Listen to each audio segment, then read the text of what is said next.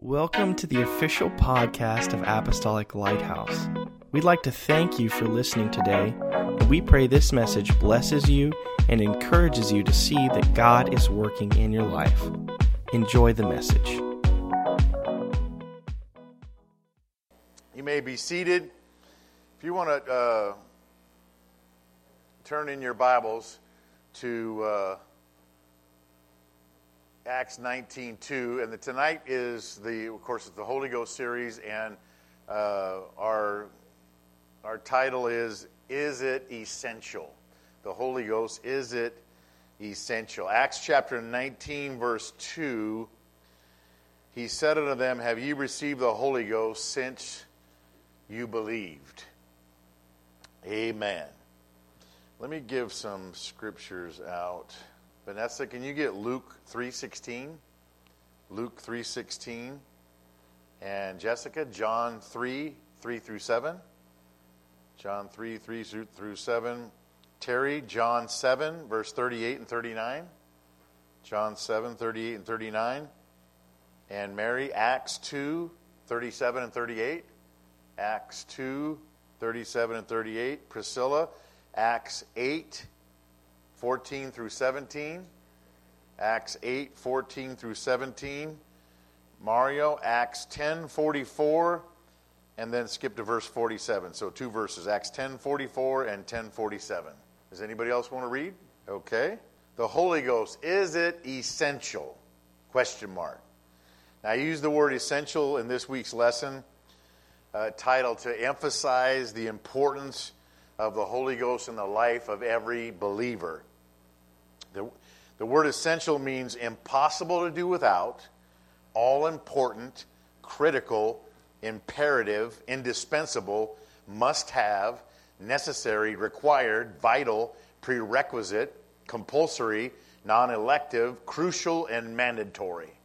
So when you think about essential, now you know essential uh, means is it absolutely necessary for uh, us in our lives for God?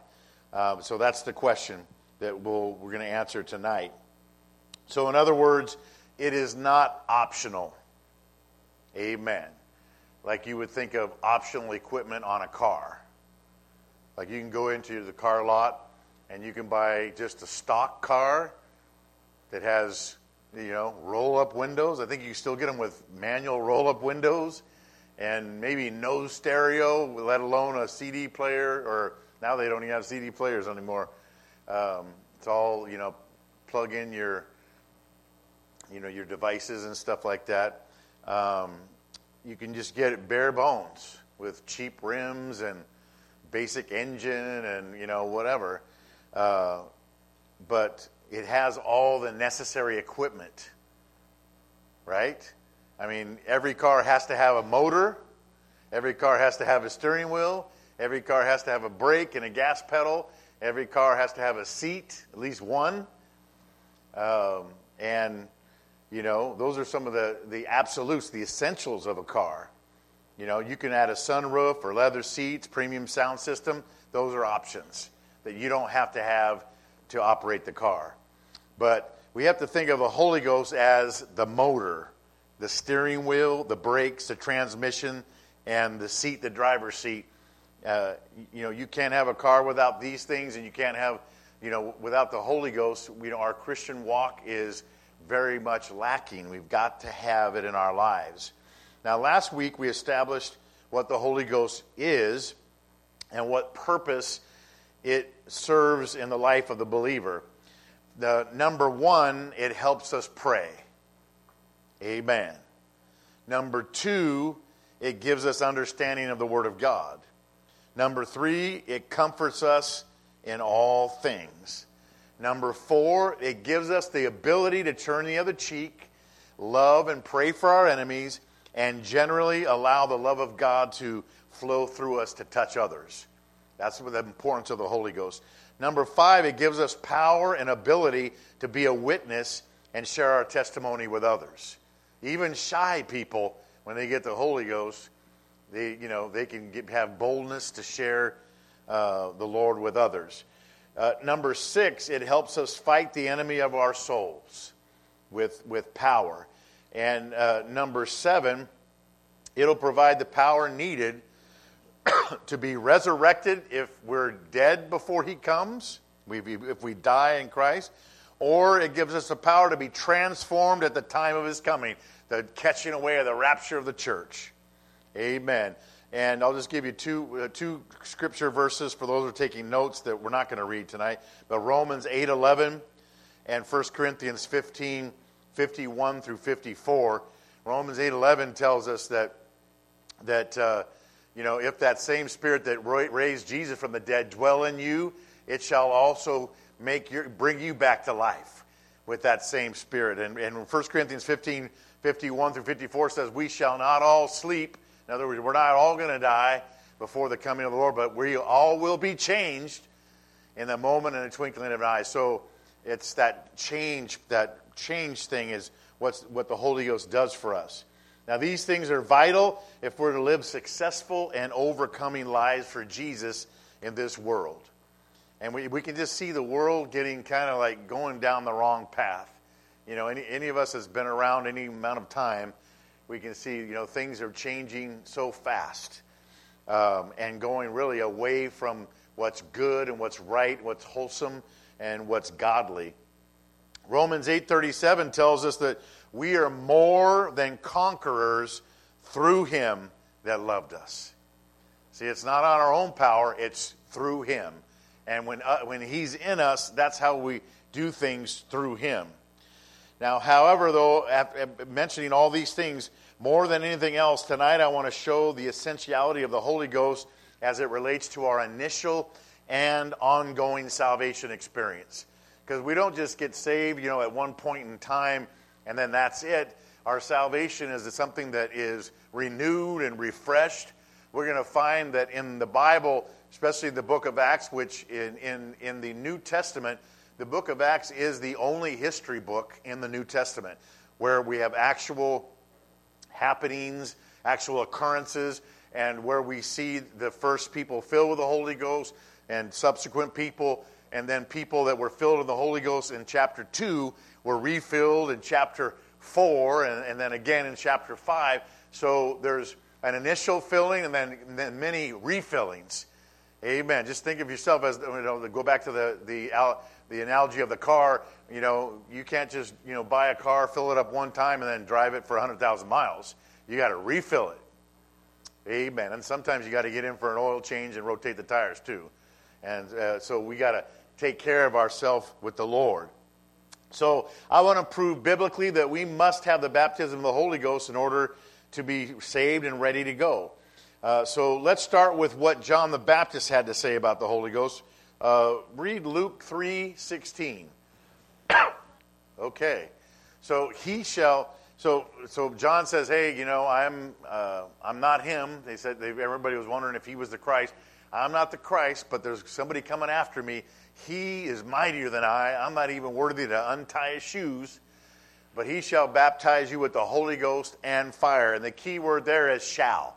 And that word shall means that's going to happen. It's not like he's might, he might baptize you or he, you know, he's going to flip a coin and only pick, you know, the, every once in a while the one his favorites or whatever. No, he shall. Now, what did Jesus have to say about it? Read John 3 3 through 7.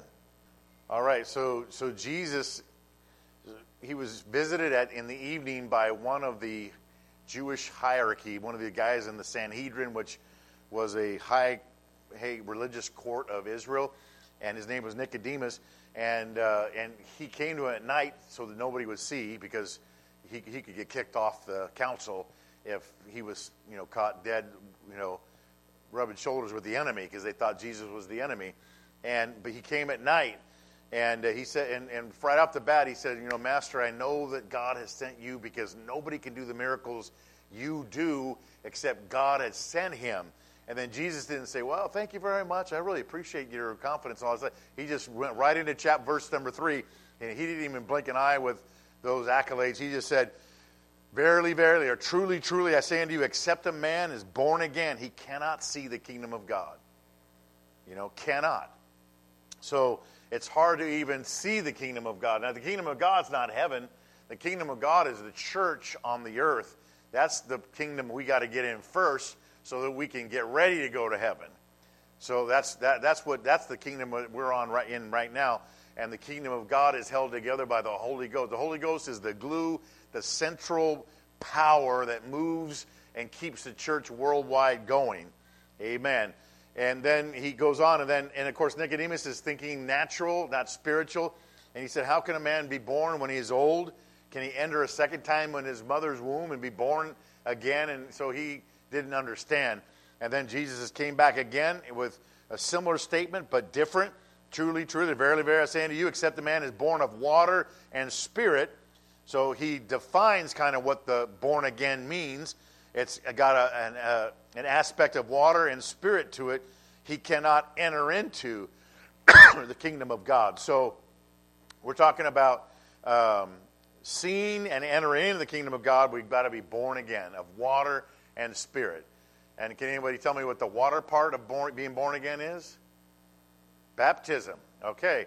So it's really two baptisms. There's a spirit baptism and a water baptism, and you could do them. For there's no there's no uh, specific order you have to do them in. It's just we should do we need to do both. So um, and then you know and then Jesus was you know trying to clarify his previous statement, uh, Nicodemus's previous statement by saying that which is born of the flesh is flesh, that which is born of the spirit is spirit. We were all born in the flesh at one time, but he goes, You must be born again in the spirit from above, from, from God. And then he said, Marvel not, don't be shocked and surprised that I say unto you, you must be born again. It's, the, it's crucial. Amen. Uh, another thing Jesus said, read John 7 38 and 39. All right, yeah, some of these scriptures are on multiple slides, so got to be quick on your feet. it's like, whoa, more to that one. Um, so Jesus got up in a feast one, one time and he said, he said, He that believeth on me, as the scripture has said. So he said, There's a scriptural way to believe on me. And that's what we have to understand. Because some people, Uh, you know, everyone's got their own idea what, believe, what, mean, what believing means but we need to believe, as the scripture has said, then out of that person's belly, or, you know, talking about their spiritual, you know, self, shall flow rivers of living water. That was another kind of an, another metaphor for the Spirit of God that we talked about last week. But he, he goes on to explain what the rivers of living water represent. But this spoke he of the Spirit, which they that believe on him might receive, no, should receive. For the Holy Ghost was not yet given because Jesus was not yet glorified. So they believed in him at that point to a, as much as they could, uh, but he was still alive. And we understand that we had to wait for a death, burial, and resurrection of Jesus and the ascension before he could send the Holy Ghost back in, in, in Acts chapter 2. So he said the Holy Ghost was not yet given because Jesus was not yet glorified. Jesus had not gone to the cross yet. So it was something that he was speaking about in the future tense. So, what did the apostles, some of the apostles, say about this wonderful experience and, and its importance? Read Acts 2 37 and 38. All right. That's the end of that one. So, when they heard this, what was this? It was Peter preaching the first sermon after they, they the apostles and the 120 that were up in that upper room, received the wonderful experience of God and in uh, Acts chapter 2, 1 through 4. And then he stood up with the other 11 apostles and he preached the first sermon. And he began to talk to them about Jesus and who, who Jesus was. And then he basically you know, came down to the end and he said, you know, you crucified the Lord and Christ. I mean, you basically, you guys blew it, whatever. And so uh, they, that really got a lot of people in that crowd very convicted and very feeling bad about themselves and what happened once they understood what the situation. So they were pricked in their heart. They were condemned, and uh, and as a result, they asked the question, "Well, what do we what what can we do? What do we got to do to make ourselves right with God? What do we have to do to, you know, get in a place where we uh, our souls will be ready to go?" In other words, is kind of what they were saying. And then Peter answered the question: Repent be baptized, every one of you, in the name of Jesus Christ for the remission of sins, washing away of your sins, and you shall receive the gift of the Holy Ghost. So, those are the three aspects that go along with the gospel of Jesus Christ death, burial, and resurrection. Death is repentance, burial is baptism, resurrection is the Holy Ghost. And those things, when we, when we uh, obey and uh, practice, put, put, uh, put into practice Acts verse chapter 2 verse 38 in our lives we are obeying the gospel. We're being born again and you know everything's good. Amen. Another uh, apostle well actually luke wrote the book of acts. Let's see what um, he said. Acts chapter 8 verse 14 through 17 all right so Acts chapter 8, it was in Samaria, and uh, which was kind of like a neighboring area to Israel. And um, the, you know, Philip was an evangelist. He was in Samaria, and they were having great revival, but people weren't receiving the Spirit of God for some reason. So they were repenting, they were getting baptized, miracles were happening, but they were not receiving the Holy Ghost. And so it was so important that Peter and John were sent to Samaria to help Philip to um, pray with these people so that they could receive this wonderful experience. So they came down, they prayed for them that they might receive the Holy Ghost because they had not fallen on the Holy Ghost had not fallen on them. That's just a, another way of saying that we receive it, we're baptized, or you know it falls on us in like a, a beautiful baptism of rain, so to speak. Um, only they were baptized in the name of the Lord Jesus. So they were baptized, uh, but they hadn't received the Holy Ghost. Then they laid their hands on them and they received the Holy Ghost. So it was very important that you know they um, that that, t- that took place. Um, now read Acts 10, 44, and then skip to 47. All right, so now we're so we're kind of looking at three different. though. So in Acts chapter 2, it happened in Jerusalem with those 120 in the upper room. And then in Acts chapter 8, it happened in Samaria. Now, Acts chapter 10, this is in Cornelius' house. He's a Roman centurion, so he's considered what we call a Gentile. Samaritans were half, half Jewish, half Gentile. So, kind of all different aspects of people in these three examples, showing that God wanted to fill everybody with the Holy Ghost. Not just the Jews, not just the half Jews, but not just the Gentiles, everybody. Um, and so we know that Cornelius was a very, reading the book of Acts 10 real quick, he, he was a very devout person. He feared God. He, he donated money and helped out the, the local uh, churches and synagogues and so forth. And, uh, and so God sent an angel to his house and saying, hey, you know, you, you got a good heart but you need to be born again, so to speak. You know, I mean, you know, so he, you know, and he said, I want you to send over to this other town for a guy named Peter. He's going to come and tell you what you must do. Amen. So, so Cornelius was a good guy, but he needed to be born again. And um, so God went to all that trouble to send the right guy. So Peter, he sent for Peter. Peter came. And uh, right in the Cornelius' living room with a bunch of family members he invited over, he begins to preach and teach and tell him them, uh, you know, that God is wanting to fill everybody. He's no respecter of persons with this wonderful same experience that, that they received back in chapter 2. And uh, Peter didn't even get finished with his sermon. You know, he didn't have a chance to even call the altar call. It said, While Peter spake these words, the Holy Ghost fell on all them which heard the word. They received the Spirit of God right there. And then after they received it, now, of course, they received it before they were even baptized. And so, um, you know, he said, Can any man forbid water that these should not be baptized, which have received the Holy Ghost as well as we? And then if you read verse 40, and he commanded them to be baptized in the name of the Lord Jesus. So that just shows you being born again is very important, whether you receive the Spirit first, get baptized in water second, or vice versa. Very important.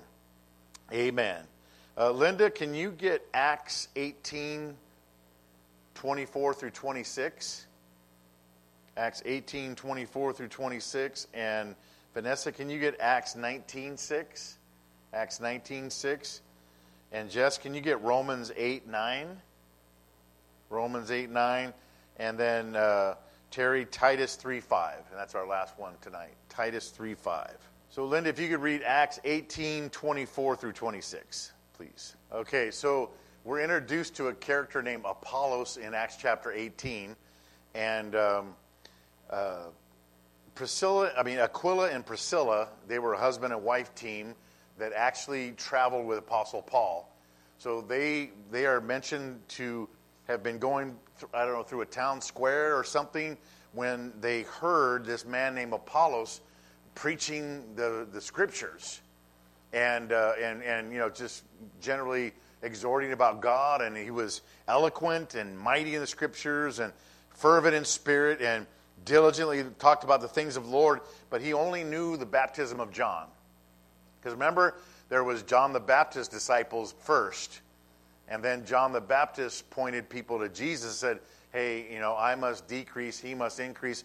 And they pointed and they said, Start following him. He's going to baptize you with the Holy Ghost and fire. I just baptize you for repentance, um, you know, and the remission of sins. So, um, so most of John's disciples, you know, transferred over, but there were some that uh, didn't know or didn't hear about this whole thing, and they were still going strong on John's message. You know, of course, but, uh, in the meantime, John was put in prison uh, and beheaded, and uh, and so he was out of the picture at this time. So there were several people that were still going with you know the ministry of John, not knowing about what Jesus had done, you know, because they weren't around. Maybe they you know had to had to leave before Jesus actually came on the scene, and so forth.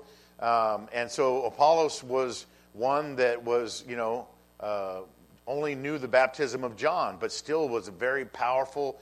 And so Aquila and Priscilla were in the crowd listening to his preaching. And then when he was all done, the crowd started dispersing. They went up to him and said, Man, that was fantastic, you know. But then you know, they took him unto them and expounded unto him the way of God more perfectly.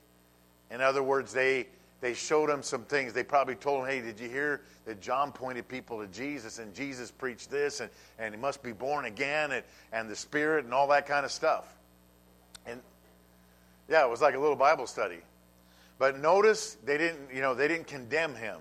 And that's very important, especially in, you know, where we are, where we live, you know, there's so many believers. There's so many people that believe certain things or whatever that they maybe they have just uh, they might have a couple things missing, you know, or a couple things that just need to be pointed out.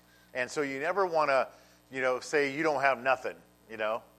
We're, we're going to take you back, you know, go back to, you know, uh, go or whatever, like in Monopoly, or you know, go to jail, or you know, go go back, you know, undo everything that you you know. No, there's people that have experiences. There's people that you know only know the baptism of John. There's people that only know a certain what you know what they've been taught or whatever, and they're doing the best, walking in the best way they can in the light, all the light that they know.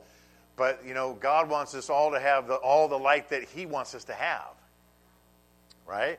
And so you do it in, in a spirit of love and say, hey, have you, you know, fantastic preaching. Wow, that was awesome. You know, and, you know, sounds like, you know, you, you were a follower of John, but let me, you know, and then they tell you a few things. And they won him, you know, and uh, they showed him these other things, and he became a great, uh, even a greater uh, person for God. So that takes us right into chapter 19, which is what our text verse was. And remember, chapter 19, verse 2. Uh, uh, I, I'm not, I didn't have anybody read it again, I don't think. So if you want to put that one back up, Acts chapter 19, verse 2. So, so Paul, right, right after this story of Apollos, Paul goes into, he's, in, he's still in Ephesus in the area, and he finds additional uh, followers of John the Baptist. And uh, he said, uh, you know, have you received the Holy Ghost since you believed? You know, so in other words, when you believe, that's good. But we must receive this wonderful experience as part of our believing. Amen. And then they said, we, you know, we, and like, like we talked about last week, we, we, had, we didn't even know there was a Holy Ghost. And there's been, there's, there's a couple ways to look at that, that way they responded. We, you know, we heard that John talked about, you know, somebody coming after, he's going to baptize with the Holy Ghost of fire, but we didn't hear it was available yet. It's one way of looking at it. Or we don't even, we didn't even know about it. Or, you know, tell us about it, whatever. And he said, well, how were you baptized? Well, John baptized us. Oh, okay, gotcha. You know, but remember, John said, if you remember, he was that he baptized, them, you know, to repentance, but there was one coming after, mightier than here, that, that would baptize him, you with the Holy Ghost and fire. You know. Um, so then read Acts 19, verse 6. So and then, so then, after Paul understood all this, then he, you know, he just laid hands on them, and then the Holy Ghost came on them, and they spake with tongues and prophesied. So, well, just a wonderful uh, experience. And I mean, I had been baptized before I came to be rebaptized in the wonderful name of Jesus. You know, I had been baptized, but um, it was like John's baptism, let's just say. You know, and someone said, "Hey, well, have, have, you heard about baptism in Jesus' name?" I go, "Well, really? Yeah. Look at the Bible. It's Jesus, Jesus, Jesus, Jesus' name." And I'm like, "Whoa, that that is pretty compelling." And so I was rebaptized. You know, um, and I think that's very important um, because we need to be baptized in the name of the person that died for us. Um, and so, you know, just like this, it's not taking away from somebody's experience, it's adding to. Because we are not in the subtraction business or the division business in the church. Amen. In fact, the Bible says that we don't want any schisms. Uh, that's a King James word for divisions uh, among you, that you all speak the same thing and we're, you know, in harmony, in symphony. And so uh, we're not subtracting and we're not dividing, we're adding and we're multiplying. God added to the church daily, such as should be saved. He multiplied, you know, the blessings of the loaves and the fishes, the little boy's lunch. God's a multiplier and an adder, and uh, that's what we should be. Uh, and it's all how you approach people, and not not to say that not everybody's going to agree and whatever, or hey, uh, you know, I'm, I think I'm okay, or this is fine for me. That's that's fine, you know. Hey, you just want to say, you know, I think I have something you might want to hear, and you can share it with them. Um, read Romans 8, verse 9. So it's important that that we understand this. So so he said, you know, you're not in the flesh, but in the spirit. If the spirit of God dwells in you, lives in you, and if anyone does not have the spirit of Christ, now remember, the spirit of God, spirit of Christ. We we uh, kind of established last week that it's really the same spirit. God is, remember, it's one indivisible, in, invisible, indivisible uh, spirit uh, that you know is really you know called the Spirit of the Father, the Spirit of Christ, and the, the Holy Spirit or whatever. It's the same Spirit, um, and so he's referring to the same Spirit here. You know, we're in the Spirit and not in the flesh. If the Spirit of God dwells in us, if we don't have the Spirit of Christ, we don't belong to Him. So it's very important that verse right there is very powerful, showing us the essentiality of the Spirit. And then the last verse, Titus 3, verse 5.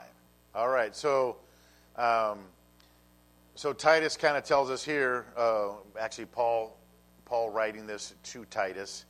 Um, so he said, It's not by works of righteousness which we have done that we're going to heaven or that we're in right standing with him, but it's according to his mercy he saved us by the washing of regeneration and renewing of the Holy Ghost. So that washing is uh, kind of, this is kind of a, a microcosm of the new birth right here. You, there's a lot of verses like this that talk about, um, uh, you know, the new birth in, in other terms. The washing of regeneration, we're, we're washed in the blood. The blood comes when we're baptized in His wonderful name and the renewing of the Holy Ghost. So we're saved by His mercy. How? By the washing of regeneration, born of the water, and the renewing of the Holy Ghost, born of the Spirit. So is the Holy Ghost essential? I would say absolutely, positively, yes, sir, ma'am, amen. Thank you, Jesus. Let's stand. Actually, before we stand, you, I'm sorry. Do you have any questions? I don't want to. I don't want to. I don't want to close this out without any any questions. Mary. Well, it was it was the early church, so it was it was you know a lot purer. You know, I mean, a, a lot. It was unscathed and untainted. I mean, you know, it. We we've come a long way. I mean, two thousand years since then, and there's a lot of you know the the enemy has muddied up the and thrown the monkey wrenches in there and tried to get everyone going off on all kinds of tangents. So it's sometimes you got to sift through to find the original plan, and that's why it's good to go back not just to church creeds and you know church books and stuff. It's like, hey, fine, I, I, I'm up for reading anything because I think you can learn from a lot of things. But you know, there's sometimes, like somebody said a long time ago, um, it's like when you read certain things, you have to eat the meat and spit out the bones. And sometimes there's a lot of bones and stuff, you know, and you don't want to choke on a bone. So, uh, but some things, you know, even if there's some meat, I'll take it. I just got to want to be careful with the bones or whatever. Um, but uh, so it's important not to just say, well, you know, we're going by what the you know the church creed you know they came up with after several centuries. You know what? I want to go back to the original Bible and and see. And the Book of Acts is a perfect place, you know, or the Gospels, you know, that leads up to the Book of Acts to see how the progression was and what what what it was, and then you know make up our minds instead of kind of going trying to sift through all this other stuff. You had your hand up, Terry? Oh, I'm sorry. I saw your hand out, but I, I, I knew I was going to forget what I was going to say because I know me. So I go, okay, let me get this out real quick. no. Well, if you think of it, let me know. Anybody else have a question? Yeah. I mean, God answers prayer. Okay. Good. It's very powerful. Yeah. God answers prayer.